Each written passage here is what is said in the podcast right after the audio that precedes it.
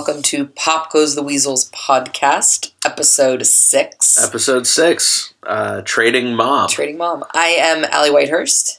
I am Michael Furry. We are a husband and wife podcasting dynamic duo. and uh, it, for anybody who hasn't heard our shows before, basically we uh, make each other listen to listen to, read, or watch things that we loved as children, and then uh, discuss them. Uh, oftentimes, shredding them apart. and And ideally, it's things that we haven't watched recently, and that's kind of the the taller order, I would say, because Right. I have not only rewatched Dawson's Creek several times in the last five years, I've made you watch some episodes. So yes, it's not to say I won't, but that's why I haven't picked some heavy hitters like 90210 or Dawson's Creek or right. a million other movies. Well, so last week we actually did a TV show where we, did. watched an entire season, which was Yeah. Night Court. Yeah. Um, we both loved it. God damn, I love that show. It was such a great show. It's such a great show. And again, impossible to stream, so happily we'll lend our DVDs. Yeah. And DVD player, frankly. but this week we watched the uh, Anna Chlumsky and uh, Sissy Spacek classic Trading Mom, Trading Mom. which was uh, Allie's pick for me to watch. It was. So had have you ever heard of it? You know, I don't. The the middle image that I had in my head was of something completely different, but it was Okay. also children going through like a market and Uh-huh. picking out parents. Okay. But in that one, like the parents were behind like glass cases, like at a like in a zoo. I believe you're thinking of North, which was my alternate pick had we not been able to stream. See, I still Mom. think it was prior to North. In my head, it's like some Hmm. '80s movie. But this one, uh, okay. Well, I mean, per tradition for us, should I give you my synopsis Yes, of please. Trading Mom? Okay, Trading Mom is the story of of three shitty, shitty kids who are fucking monsters and terrible. I'll, I'll accept the youngest one, who's yeah, like Harry. yeah, the youngest one, Harry's fine. Um, they they think that they hate their mom because she's this workaholic, doesn't spend any time with them, and when she does talk to them, it's usually her being naggy and telling them to clean up the room, and uh, so they go to the local witch, uh, who happens to be a gardener, uh, who gives them a uh, a spell to make their mom disappear.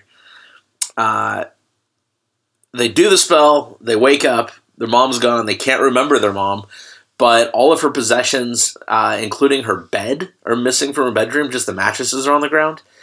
Uh, they wreck shop in the house and destroy it in the first day, and then uh, go back to the witch to find out what the hell they're supposed to do now that they don't have a mom.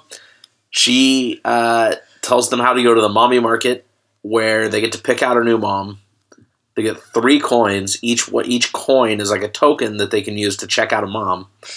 Uh, they only get three. After three are used up, they don't get any more. They pick out three different moms, all played by Sissy Spacek, Uh huh. uh, and uh, they all suck uh, to one degree or another. As much as these shitty children are, they are terrible. Like, anyways, they. Uh, long story short, they uh, they find out that they actually do love their mom and they wanted her back, and that happens. Now, for the minutia of the movie. Uh, this I didn't hate this movie. So a lot of things that I'm going to say make it sound like I hated this movie. I did not hate this movie.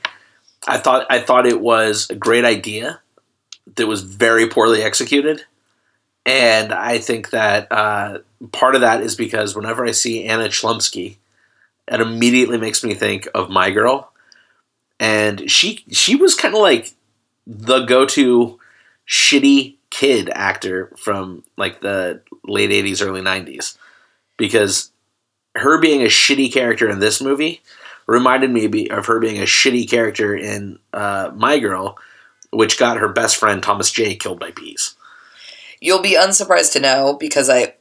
This is true always. I enjoyed this. I, I I'm sure I saw My Girl one. I have no recollection of it whatsoever at all. But I loved My Girl two when she goes to Uh. L.A. oh yeah Yeah, I always love. I mean, just in the same way that I don't know that I've seen Weekend at Bernie's one. Weekend at Bernie's two was legitimately really high on my list of You're movies. really big on on sequels. I'm big on like sequel, like bad sequels to not great '90s movies. That's a subgenre that I am really severely into. well, D two I liked better. Mighty Ducks the sequel. Oh yeah, D two is is a far superior movie. However, I agree. well, bad news is this movie is not getting a sequel. No, no, no. Um, this so okay. This movie sat on. It was I found out it was filmed in 1991, hmm completed 92. Uh huh. Because it feels like the thing was shot over a weekend, It does. but it uh, and then it sat on a shelf for two years before it was being being released. Much like Clifford. Much like Another. So I would say I'm 0 for 3 on my picks. Well, no, because here's the thing: I did not hate this movie.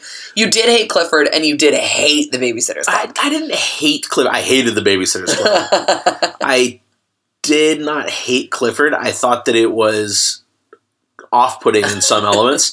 All elements. Whereas this, I didn't hate it. I didn't hate the story. I didn't hate the kids.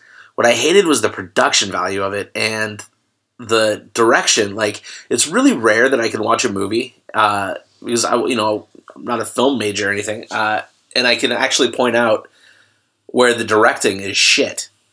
Like, it's always like that's never occurs to me. This movie, it occurred to me that the director did not know what she was doing, Hmm. And I In what ways? uh, the every how things were framed, how things were lit, how uh, actors, how I perceived them taking their cues and delivering their lines. Mm. It all seemed very like very Holly Hobbie. To I mean, it just. So I looked into it.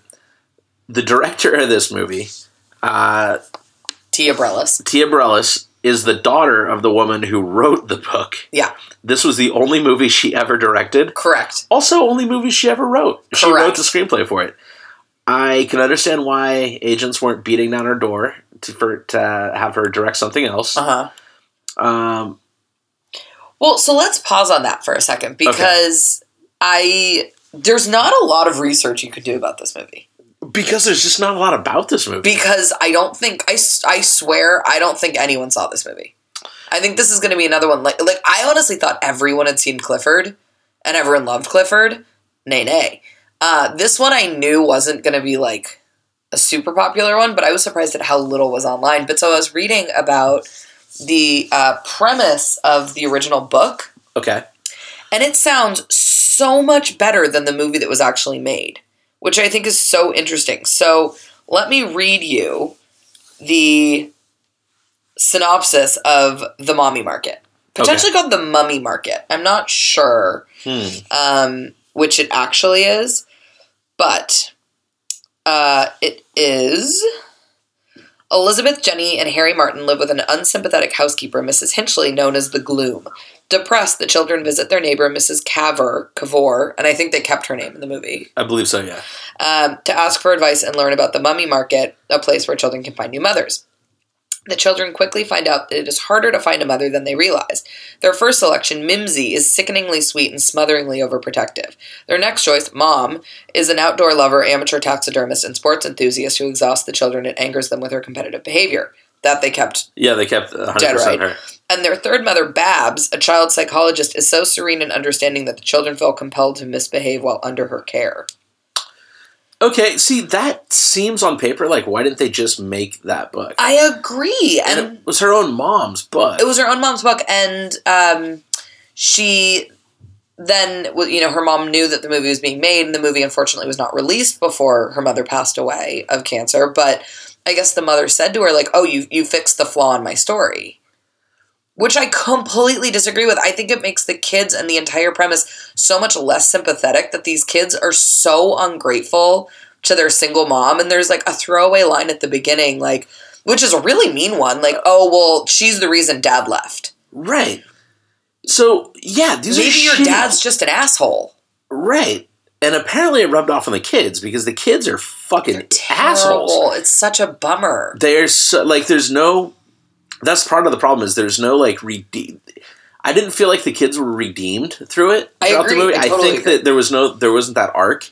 They were just shitty in the beginning, and slightly less shitty at the very end. Very slightly less shitty. But like, okay, so let's get into like, the whole thing that gets set off is it's right before school uh, is about to be out for summer, and Anna Chlumsky.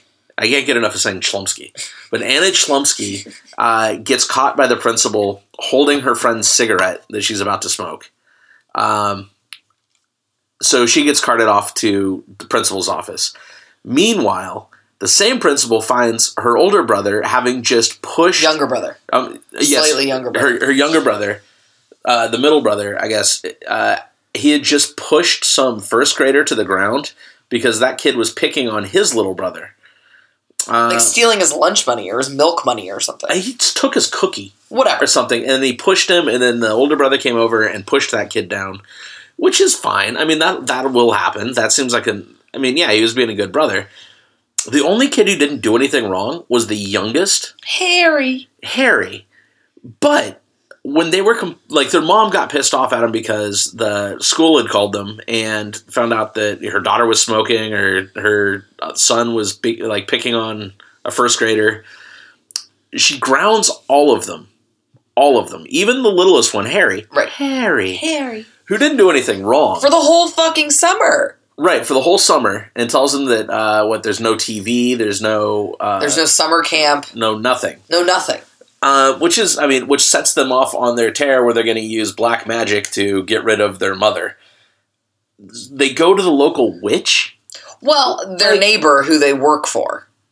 But they never really set it up that they work for her. They, they talk about it a little bit in the beginning. I, I must have missed that because I thought they just rolled up on this old bat. And just And- demanded money. No, they were like, oh, good thing she's paying us for blah, blah, blah. They probably like oh, okay. trimming weeds or like, I don't know, whatever some old witch gardener needs. But she's like telling them like Latin incantations and stuff. Yeah. And the, so the actress that plays the the witch, uh, what's her name, Mrs. Some. Cavour. She, I love her because she's in several movies that I love. The mo- the one that popped right out to me was Johnny Dangerously, where she plays Ma Kelly, uh, Johnny Dangerously's mom. Any- anyways, I've that's never even heard of that. it's, it's such Maureen a, Stapleton. yes, Maureen Stapleton. But like, she's legit giving them magic that will erase a human being, like their mother. And to children and then saying like oh but this will have consequences like well they're they're children who are all under the age of 13 so Right. I mean, they're basically conjuring dark arts in their in their bedroom. they're communing with Satan. okay uh, uh, right. whatever they're doing. But the, and they get rid of their mom. Sissy Spacek, by the way. Um, I mean, in my head, she's she's always going to be Carrie.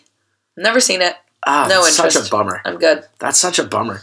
But like, so she, they get rid of their mom, and then they they just pick out other shitty moms that are all played by Sissy Spacek.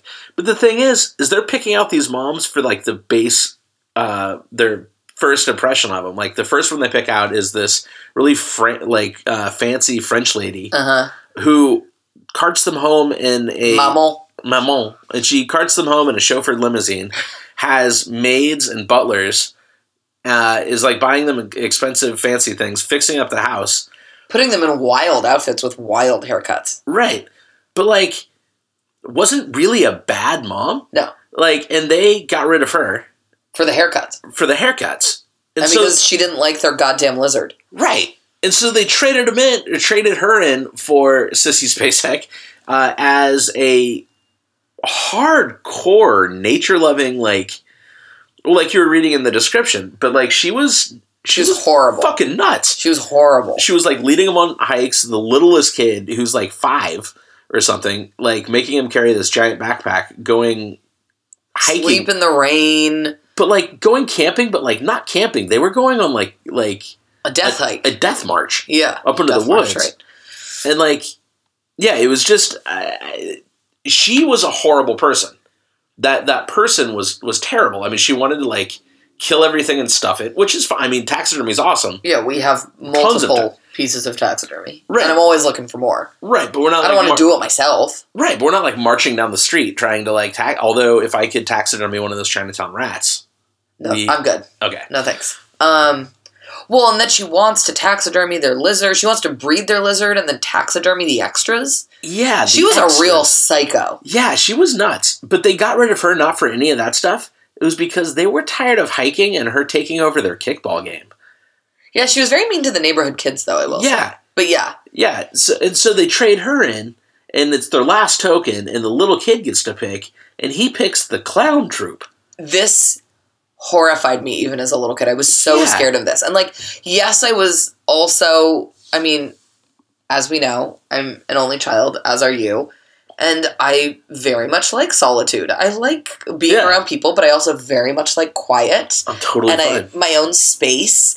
And not only is she a fucking clown with like not full makeup, but like clown makeup on Yeah. and a wild clown outfit. Just enough to be creepy. Exactly right. And then she brings like at least a dozen creepo carnies with her in a in a fucking bus. Right, and, and then post them up in their living room. She Yeah. had the mom has a bedroom that's been established. Correct. This clown lady is sleeping on the floor in a pile of circus folk, like in a pile really of parties. creepy, including Andre the Giant. Well, I was just going to get to that because I You I love Andre the Giant. Too. like when I was a kid, Andre the Giant was like I mean WWF now WWE, but then it was WWF. Oh, really? Yeah, and then they got sued by the World Wildlife Foundation. No, I know that or- part. I didn't know Andre the Giant was on it. Oh yeah, he was he was Andre the Giant. It's Andre the Giant. but like he was such a beloved char- beloved character of my childhood that like seeing him and this was his last role. This I was the last film he made before he died. yeah. And you can see it because he's walking kind of like he's got like a cane Uh-huh. a staff and he's like he's just not looking good. But like a few years before this is when he was Fezzik in uh, Princess Bride. Fezzik. No, isn't Fezzik um, Wallace Shawn? No, that's Vizzini. Vizzini. Oh yeah, yeah, yeah. You're right. You're right. You're right. was, Fezzik. it's Yeah. Fezzik. yeah. It's like you are the Brute Squad. Like yeah. So I, I was really looking forward to it when I read that we were going to be watching this. It was like and Andre the Giant is one of the billed stars of it. It was such a poor send off for him, Yeah, I agree with you. It's But- yeah. but like it was. Again, I know it sounds like I'm shitting all over this. I didn't hate the movie, but what I did hate was that it was just poorly directed. I think the lighting was bad. I mean, it, even though it was it was a theater release, it had like that that cheesy TV like light. It was like lit like Saved by the Bell. Like it was it was lit like it was lit like a sitcom. Hmm. I thought I thought it was lit like a sitcom. It just it so it was kind of hard to to get into the movie because of that part, but it was mostly the shitty shitty kids. Yeah, I mean, it's in general, I think what's kind of interesting about this podcast is we're trying to intentionally pick things that we haven't seen since we were kids. Right.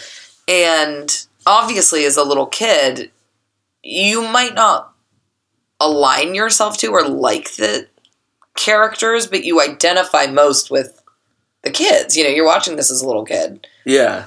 And I was trying, I was like racking my brain as we were watching it, like, did I think these were decent children growing up? And I can't remember if I did. I hope I didn't, because they're really, really awful. Talk about off putting. I mean, yes, their mom is a little bit shrill because she's a single a single working mother Right, with three kids. with three shitty kids. right. Three shitty kids. and so you know it's it's interesting now watching it as a grown up and and as we've talked about you know that we're starting to talk about kids in the you know not so distant future Mhm.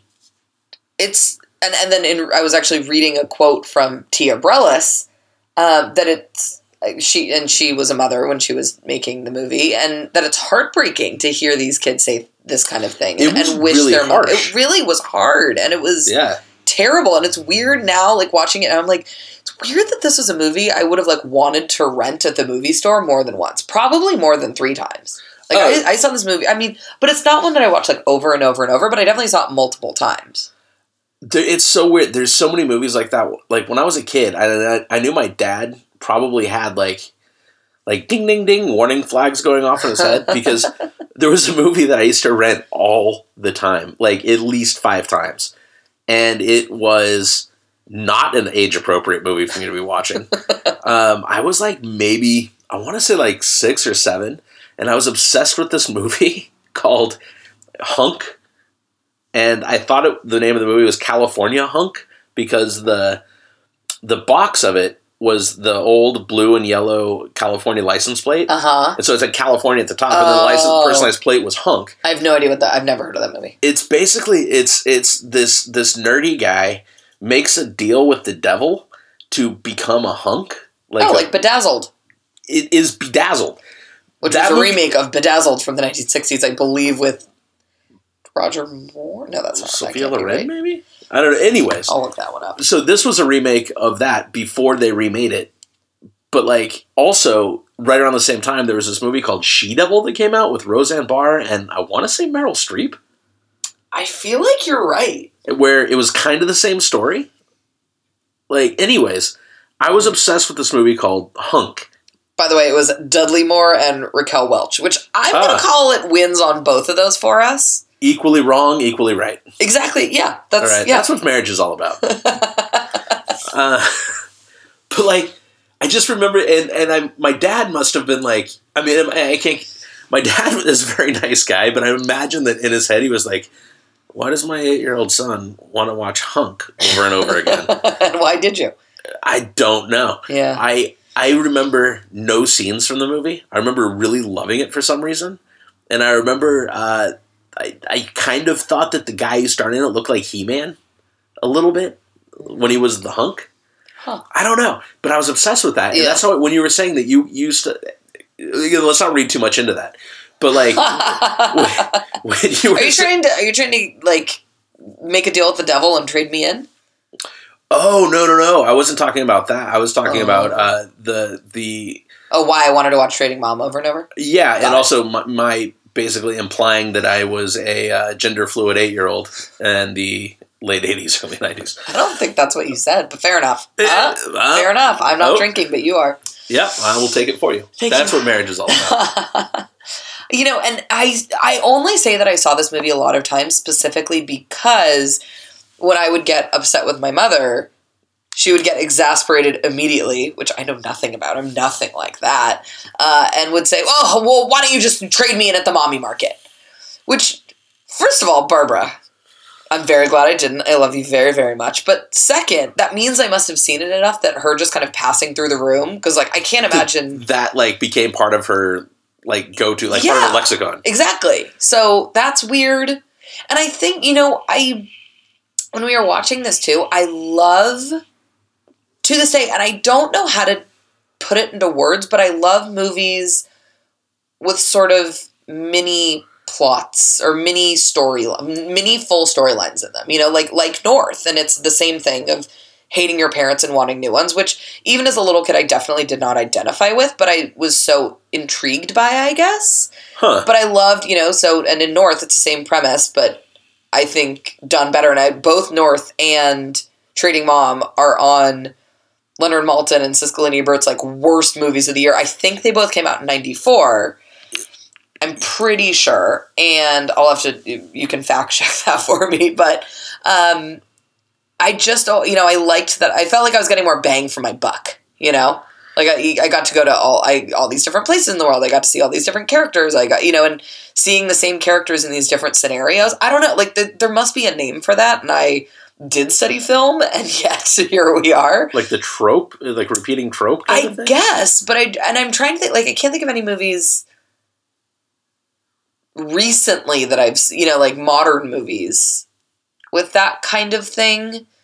But I really enjoy it whenever it happens, like kind of like a montage sequence. I, I oh, Okay. love me a montage sequence. You really do. I really do. Which I'm really excited to watch Rocky Four with you Oh god. because it is the king of all montage sequences. To be clear, did I see Rocky one? You did. Okay, You didn't care for it. I did not. I knew I wouldn't, so I just can't remember if I actually saw it or just. Okay, remember when we watched Die Hard? And I was telling Yeah. you how Die Hard had, did this thing where in the beginning, Die Hard is it's this one guy who's outmatched and he's like barefoot and he's it's this total struggle. He's the complete underdog. Uh, it's got uh, Reginald VelJohnson in it. I mean, it's a great movie Who all we around. named our taxidermied pheasant after. we did, In fact. Um, but as the movies progressed, it got more outlandish and more ridiculous, and like you just don't give a shit about John McClane anymore. Rocky did the kind of opposite, where I feel like the first movie is great, very cinematic and great, and it's I mean it's it's it's a classic movie. By the time they got to four, is when it really got awesome because that's when Rocky's not just fighting; he like he's avenging the death of his friend, and he's like he's literally beating communism.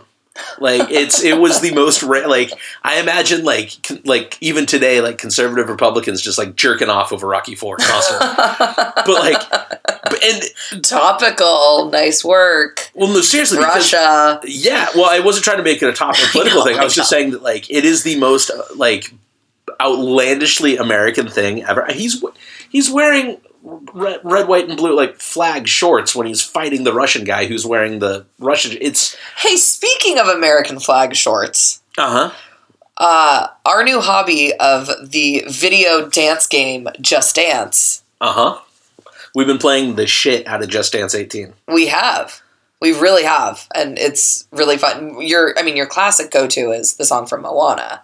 Oh yeah. You're constantly trying to beat your high score on dancing to Moana. I just want to see how far I'll go. nice. But last night you opted to do Eye of the Tiger, Oh, I did. and you did a good job. Oh, I killed it. Yeah. But And not, she's in American flag shorts. I don't think I, I did he wear those in the first one? I don't know. Anyway. no, no. But see, the reason he was wearing them was because Apollo Creed was wearing them, and then he got killed by the Russian guy. So Rocky was like wearing his shorts. It was, I don't. It was. It's a whole thing. You'll you're gonna hate it, but we'll watch it. It'll be great. Um. Damn this podcast. anyhow, getting back to this movie, Trading Mom, I wanted to look into how it was made a bit, and so that's when I found out that the director was the daughter of the woman who wrote it. Uh-huh. Wrote this. The producer on it was Raffaella De Laurentiis, Uh huh. who I didn't. I knew that I recognized the name, but I didn't know why. Can I tell you the other films that she's produced? I would like very much to do so. Because Yes, I read you this list while we were watching it, Oh, I know. But I just want to read it because they're all movies that I love. and ones I either would hate or do hate. Conan the Barbarian, No thanks. Conan the Destroyer, Keep it. Dune, I'm good. Prancer. I don't know what that is, but it's where it's like it. Santa's reindeer Prancer crashes into the barn of this little girl and they nurse it back to health. And Aw. oh yeah, you would love Prancer. Okay. Dragon, the Bruce Lee story. Nope. Dragon Heart, which is pretty good. It's all about Sean Connery's a talking dragon, and Huh. yeah, it's kind of neat. Uh, Forbidden Kingdom. What's that? It's uh, it's about a kingdom that is forbidden. It's a martial artsy movie. Oh God. Uh, and then Kull the Conqueror. I mean, it's this is a real 180. Yeah. So aside from Prancer, she was making a lot of badass movies, and then made this. And I'm assuming it was because somebody told her, uh, "Hey, we have Andre the Giant and Sissy Spacek." And who wouldn't want to watch a movie based on that as the pitch alone? Yeah. I mean, Yeah. I would if I could see a shot for shot remake of When Harry Met Sally, starring Andre the Giant and Sissy Spacek. Ooh. That would combine two of our great loves. Uh, yeah, and really bastardize both, I would say. Right. Also interesting that she is the daughter of Dino De Laurentiis Yeah. and the aunt of Giada Giant Head De, De Laurentiis.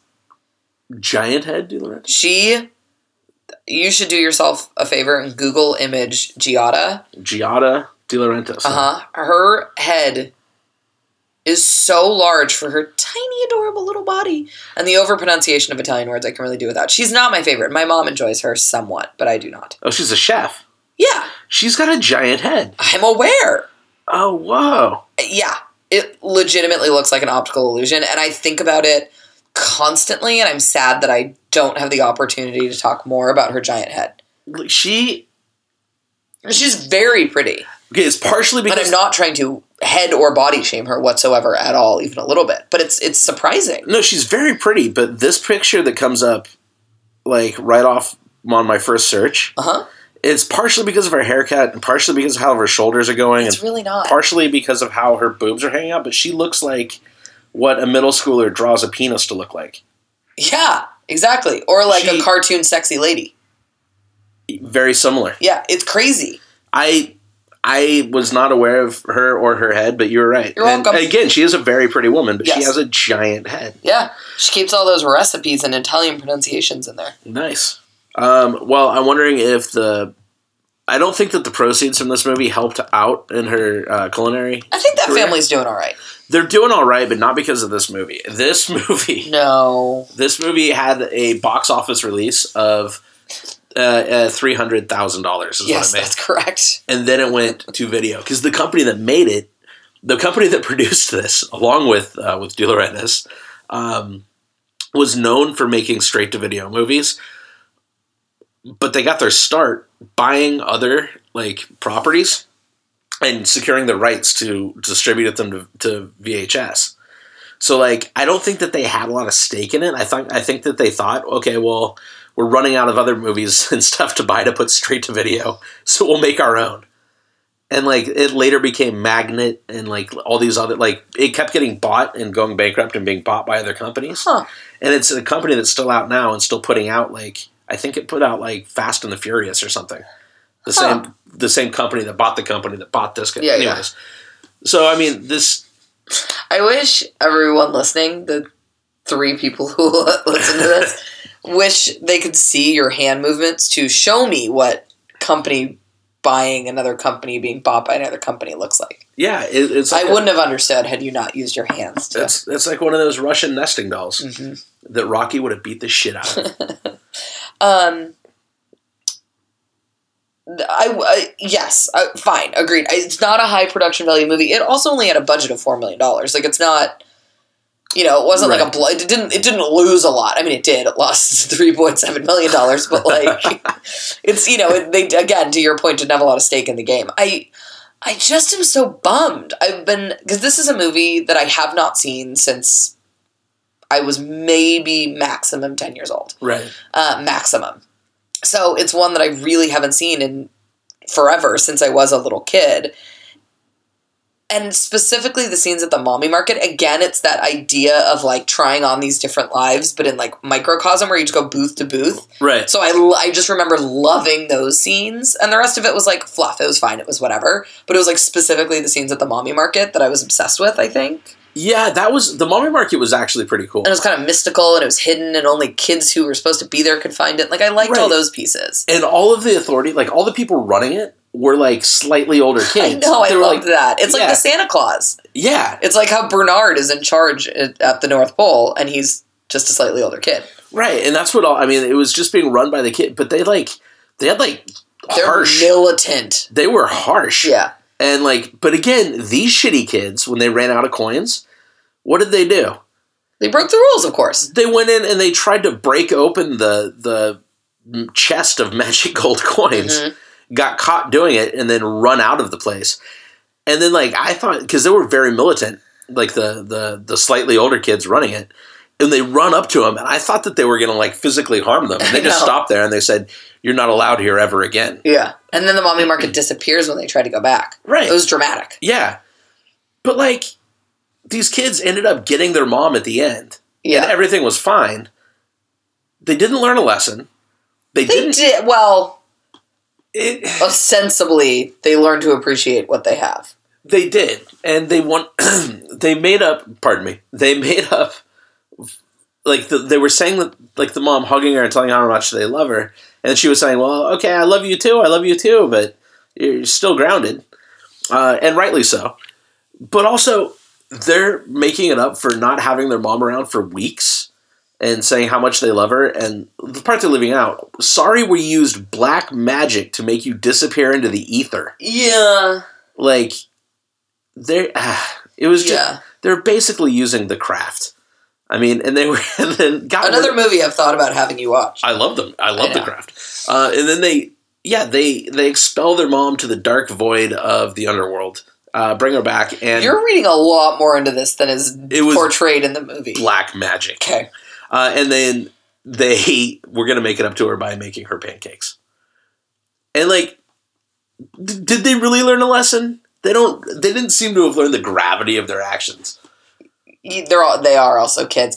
I feel like we need to change the premise of this podcast to where you just have me watch things. I don't think that's true at all. Again, I did not hate this movie. No, I know, I know, I know. I didn't hate this movie. I didn't think it was a steaming pile of shit or anything. I just think that it was. I think that it was a great idea, a great premise with good actors that was poorly directed and poorly assembled. And Yeah. So it was. It was like it wasn't a full train wreck, but like It was headed there. the caboose got jangled. Yeah, yeah. Like it no, was, I don't think it's a good movie. I mean, again, like I don't fully trust my ten-year-old opinion. But here's my question to you, and I was also thinking about this because I was trying to like put myself back into the head of a, me as a kid. But at what age, and you may not have an answer to this, but I've thought about it a lot. At what age did you like? Do you look back? Or like, did you start to feel like you thought in the same way that you do now as a grown up? Um, you know, I I definitely had a lot more convictions when I was younger. Like Uh, really? You have a Yeah. lot of opinions and convictions now, my friend. I have a lot of opinions, and I'm loud about a lot of stuff, but deep down, I don't really care that much about a lot. Like I. I, I rattle my saber pretty good, but like, Is that an expression? Rattle your saber? yeah, I think you're saber rattling. Something. I like that. Yeah, Ooh. I do that very well, You do. and I I get uh, You get real riled about some things that are very surprising. I get flash angry about certain things. Yeah. but like But for about six seconds. Then you're like, eh, I don't care. Yeah, yeah. I mean, I things on the news or things I see on Twitter really fire me up. Well, because the world is Falling a, a apart. dumpster fire. it's a dumpster fire and it's falling apart. Uh, but like deep down, I'm like, I've got contingency plans in my head. Like, yeah, maybe they'll bomb San Francisco. We'll be fine. We, I mean, we'll figure out a way out. We will club people to death if we have to to get out. It's just going to be a thing. I, you're looking at me really weird like now, like we haven't had several post-apocalyptic talks. We see. I don't feel like I, I can I can think of one when I was early on, not super early, but early-ish on in our relationship, and you really wanted me to watch and like The Walking Dead. Mhm. I tried so hard to like that show. I Yeah. watched three or f- I think I watched four solid seasons of it, Yeah, and then finally you were a trooper. was like, I can't watch another second of this. I hate this so much. It's always bad. Oh, I, But so I, I remember you. like a post, like I remember like a zombie conversation where I just said like, no, I'm gonna lay down. I'm gonna, li- I'm not gonna fight. I'm not. I'm not gonna let you. So, but Clark and I will just lay there. We'll be like the uh, the couple in Titanic that just lays on the bed and waits for death. No, look, fine. First, actually, I mean, or not, whatever. But but that I don't really feel like is. I wouldn't call that a contingency plan. I would say sure it is. more than that. We've talked about like, oh, we should really have an emergency kit, or Yeah. like, what do we do? Where do we meet if there's an earthquake, or we work across the street? What do we do? You know, like those are the kinds of things I feel like are like normal adult human conversations. Okay, yeah, I'll give you that. I give you that. But I feel like I feel like uh, I do have I I think that I have got contingency plans in my head for the zombie apocalypse. And again, if you'll remember It's that, the, it's the use of the word plan that I feel like like it's not a foregone conclusion that there's going to be a zombie apocalypse. grab the things I love, kill everything in sight until we're safe. That is the plan. okay, but I guess like it's not one that you'll probably have to reach for, right? No, I mean I was a Cub Scout. I can yeah. I was a Girl Scout. I didn't. I mean, I learned like a couple things. we'll be fine. But I think if you recall, that conversation started out because I was saying I really hope that there is not a zombie a zombie apocalypse because think of what that'll do to property value. Great. the housing market would crumble and we would be able to get a massive house. Granted, we'd have to fortify it with like barbed wire and like and like a moat. fire and stuff. Yeah. But pretty sick deal. Yeah. Well, I don't feel like money is going to be a thing, Right, exactly. so I don't think so. Bro, okay. So anyway, I'm just saying that I mean I do engage. You're right. I I say that I don't, and I don't feel like I do, and then I just feel that in a post-apocalyptic world is when our lot would really improve. I don't agree. Given oh, we've been better, but given how often we use every possible service of convenience, like the day, and we weren't even hungover. We didn't even have that as an excuse that we had eight deliveries.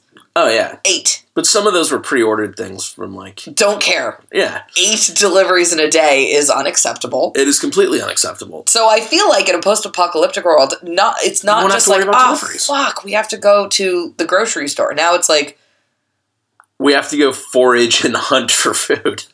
I don't think I'll do well at that. I think we'll have a lot of pets and then die of hunger. Wild pets No, that I Yeah, just tie won't. ropes around. Yeah, All just his hang out with pets. limbs. Yeah. Look, honey, we As an introvert, fine. it sounds fine to be in a fortified. We need the people we love. yeah. Hey, but I will also say you did for like two months. I th- maybe it was around the time we were watch- we were like watching a lot of Walking Dead. You joined like a Doomsday Prep subscription box. Okay, it was. Uh, Is wow. that not how wrong am I? You're like ninety percent accurate. Okay, Right. so okay, that's I'm only ever really going for ninety. Ninety percent. I never need hundred percent. No, it was. I This, don't care. It was this thing that I saw on Facebook, and it was like, uh, watch this video and you get a free gift or something. And it was like a video about starting fires in the in the woods, like not like maliciously, but like if you need to. it wasn't like a how to to like.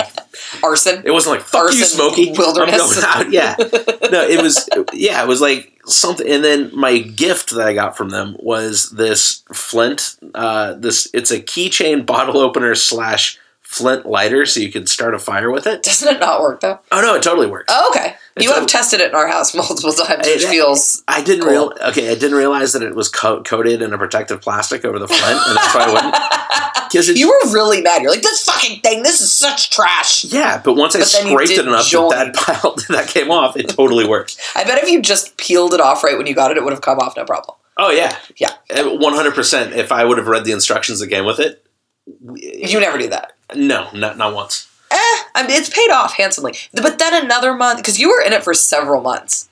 And I think it was like $15 a month. Yeah, but I didn't realize that at the time. Mm. And then no, so I canceled it because after they sent me the second thing to start fires. No, no, no. They- the second one was a man's bracelet that was made of rope that then you and you were like, "Look, honey, we could use this rope for millions of things." I- and you legitimately wore the man's rope bracelet for a week. Okay, two things on that.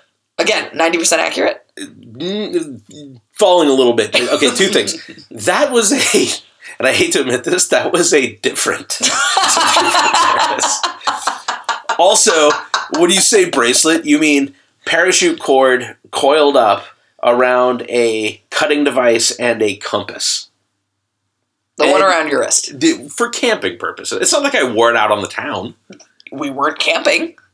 We were in the living room. Yeah, what? we may need rope.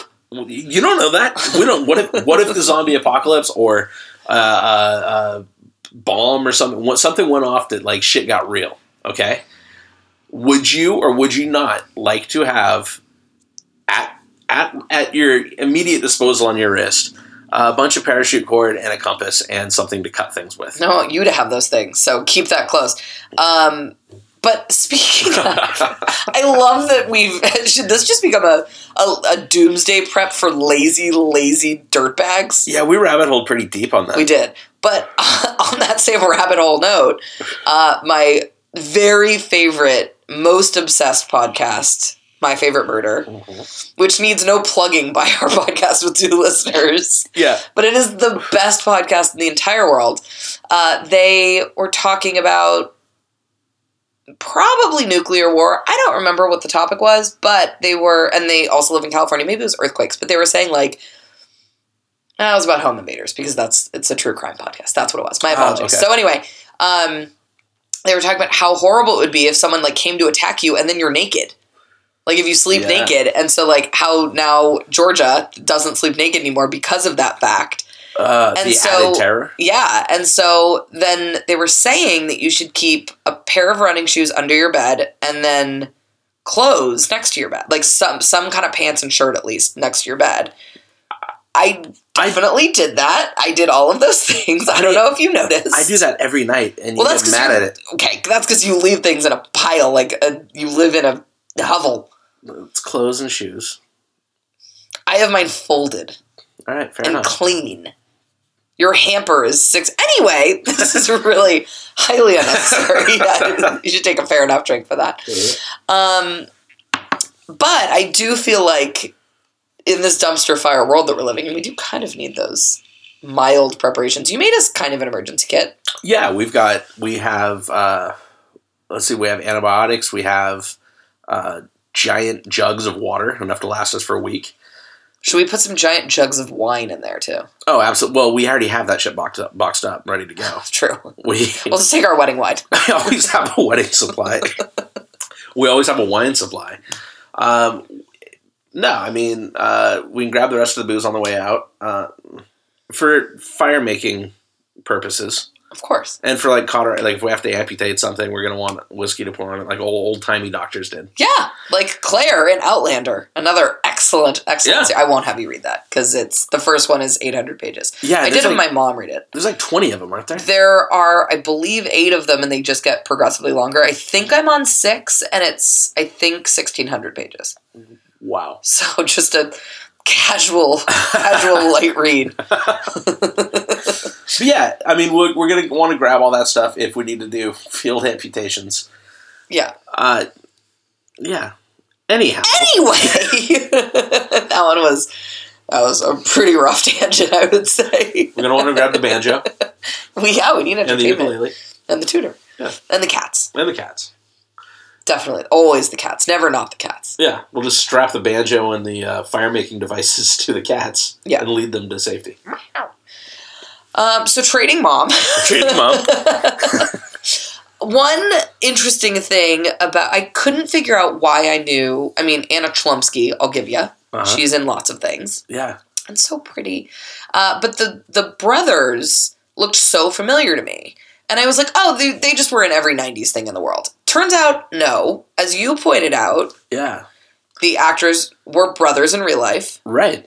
And I realized what I know both of them from because they appeared in another movie together What is that? Babysitter's Club movie, 1995. Oh wow. Yep. Wow. Yep. All right. I mean, I feel like, and I hate myself for saying this, but I kind of feel like at some point I need to watch the Babysitters Club movie. Yeah. Uh, to really see if my reaction is the same as it was to the book. It will be. But uh, th- so there's a Babysitter's Club like TV show that I feel like was on maybe in Canada. I definitely watched it on like taped videotapes in Pittsburgh with my cousin Rebecca at my uncle Jan's house when I was little. Wow. So I used to go visit them in the summer. And I remember like watching it on VHS. I don't know if the TV show exists. Like I'm sure it's not I on feel- streaming. I feel like that was an HBO thing. It might have been. Oh, it might have been HBO. But it was Yeah. definitely something that like I didn't have access to otherwise. So that I would say is like and that's like early 90s. I would say Oh, that's yeah. closer to the book. Whereas I would say the movie it has some Okay, I was going to say stars, which feels like I'm really reaching. Okay. But it has some people you might recognize. and like I don't know, also because it came out just a teeny bit later.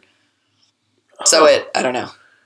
No, I definitely think that was an HBO show. I remember, I think I actually saw an episode here or there. Snooze. Goodbye. I hate this. Well, no, because it they also put out at the same time they had Encyclopedia Brown was an Still HBO don't know series. what that is? It's It's, a like- book, right? A series of books. It's yeah, it's this kid detective who's just like really smart, and him and his I want to say her name's Sally, like his best friend. Mm. Uh, they solve mysteries like around the neighborhood and school and stuff.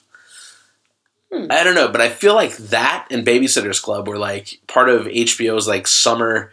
Your kids, you, you know, your kids are at home while you're at work. We're gonna put on some programming for them. Yeah, let them watch things based on books. They don't read the books. And I remember, yes, yes, that's when it was because I definitely remember uh, watching Encyclopedia Brown, and then Babysitters Club came on. I was like, eh, whatever, and then getting so pissed off because what really sucks about that whole plan is they get you sucked in with this kids programming, and then right in the middle of summer they interrupt everything all day for fucking Wimbledon, mm, that's a bummer. and like, I, yeah, tennis is cool, but like. That's a lot. That that chunks out a whole lot of uh, Day, I- daylight hours. Yeah, and I was a I was just like You as an a adult. busy kid. I was an indoor kid. uh, and uh, when you take away an indoor kid's like that's might be why I hate tennis to this day. is because I feel like the Wimbledon really destroyed a part of my summers as a child. Oh my god. And You're also- so dramatic. And that's why I wouldn't see the movie Wimbledon they made with uh, uh, what's her name from Spider Man and uh, the guy Kirsten from, Dunst and Paul Bettany, I believe, Yeah. are is the cast. I'll tell you both went on to be in movie. Marvel movies. Hmm. Wow. Chris Beaver loves the movie Wimbledon. To this day, I can't bring myself to watch it don't know if because of seen it. I my ill feelings towards Wimbledon. Hmm. You know what I realized? Speaking of uh, adult programming, cutting out children's programming, and I don't, I don't know if you and I have talked about this. Maybe we have. Uh, I've had a real renaissance of my obsession with true crime, Yeah. and I realized, and again, my favorite that my favorite murders to thank for that, but they were talking about like when did they know? You know, when is when do they remember being into true crime? You know, like what Oh, got yeah. them into true crime, basically. And someone says an Ann Rule book, and I don't remember what the other one says. So I was thinking about it, and I know I've talked to Vicky quite a bit about this because she got me into my favorite murder, and I realized it's because TGIF, the just phenomenal ABC Friday night lineup from the 90s, it had Yeah. so many different amazing shows, Oh yeah. and it was from 8 to 10. Yeah. Family Matters. Yeah. Step by Step, Full House, I think. Yeah. Full House. Right? Earlier than that was like Perfect Strangers with Balki Bartokomous and Cousin Larry. It had so many good shows, but at 10 o'clock, 2020 came on. Oh yeah. And that's why I love true crime because then I, of course, wanted to stay up later. I wasn't ready to go to bed. I was cranked from all the excellent programming. And so then I would just like, and for a very short while, I had this like really old, like early 80s, like really thick TV in my room that didn't have a remote. You had to go up and like switch on the TV on the knob. Mhm. And it got three channels. It got PBS, NBC, and ABC or whatever. And I would then like watch it in my room, and it was like no one was really watching me, so I'm like, oh, I can totally watch 2020 now. and I think it was a little more still like news magazine at the time, but it definitely always had murders. yeah. And I was watching it at eight, probably nine, maybe. That When do kids go to bed? I don't know. I like. I, I feel know. like anyway. But This so something, something we got to figure out before we have kids. Probably Right. They fall asleep when they fall asleep. What do they? Oh my jobs? god. Uh, Knowing that n- neither of us are the best sleepers, I think that's a really bad plan. But yeah, so that's why I love true crime. Interesting. That, Yeah. Did Did you watch? Uh, did you watch like uh, unsolved mysteries and things like that? Mm-mm. Oh wow. Because it's like I just had immediate access to it because it was already on the channel that I was on. Man, yeah, I yeah, I think I watched a lot of shows because of that. Like uh, that were on because they were on in the background. Yeah. Or, like my parents hadn't changed the channel. Yeah. Be like some. It seems like. It, if I recall, maybe it was just because I was young, but I remember all of the stories, like the news stories, being really gruesome when I was a kid. Like that's when like a lot of kidnappings were happening. Like Well, you know about my fear of kidnapping as a little kid. right, I slept under my bed for one year because of the movie Kindergarten Cop, but also like Polly Klaas and every single other kid who got kidnapped. Yeah, when I was Polly Klaas. That's the one I was trying to remember the Yeah. name of. Yeah, it, it seems like, but there was like this whole chain of them. That Yeah. Like, but it was, it was a terrifying time to be a kid. I can only imagine what it's like now. Totally. But like, because that was Things are way terrifying. worse now. Oh, things are a thousand times worse now. So you know, knock on wood. And I went to school in a really small town, so like a lot of that stuff wasn't happening, or if it did, like. Like a crime in Quincy, well, uh, never mind. I was gonna say a crime in Quincy would get solved right away because everybody knows each other, but they still don't know what's up with the Kenny murder, and that was. But they just reopened that investigation. yeah, but they're not. I mean, they're not gonna. Nothing's gonna come of it. Anyhow, Trading Mom. yeah, I feel like Um, this movie was a really bad pick in that we cannot make ourselves talk about it. yeah, It's shitty kids who did a shitty thing yeah. and got punished with these other shitty moms, so hopefully they're nicer to their like pretty decent seeming mom Right. after the movie ends. That's And- the whole thing. And we're like, But it is streaming on Prime. right, and you know, yeah, it's on Prime, whatever. uh, so my final takeaway from it, I guess, is that uh, I didn't hate it, but um, I can see why Everyone did. Who, everyone who did. did watch it? Yeah, I can I can Yeah. understand that. It wasn't the worst. Um, yeah, Yeah, my takeaway is I'm I know most kids will, or pretty all kids will say mean things to their parents, but it made me very scared to have children.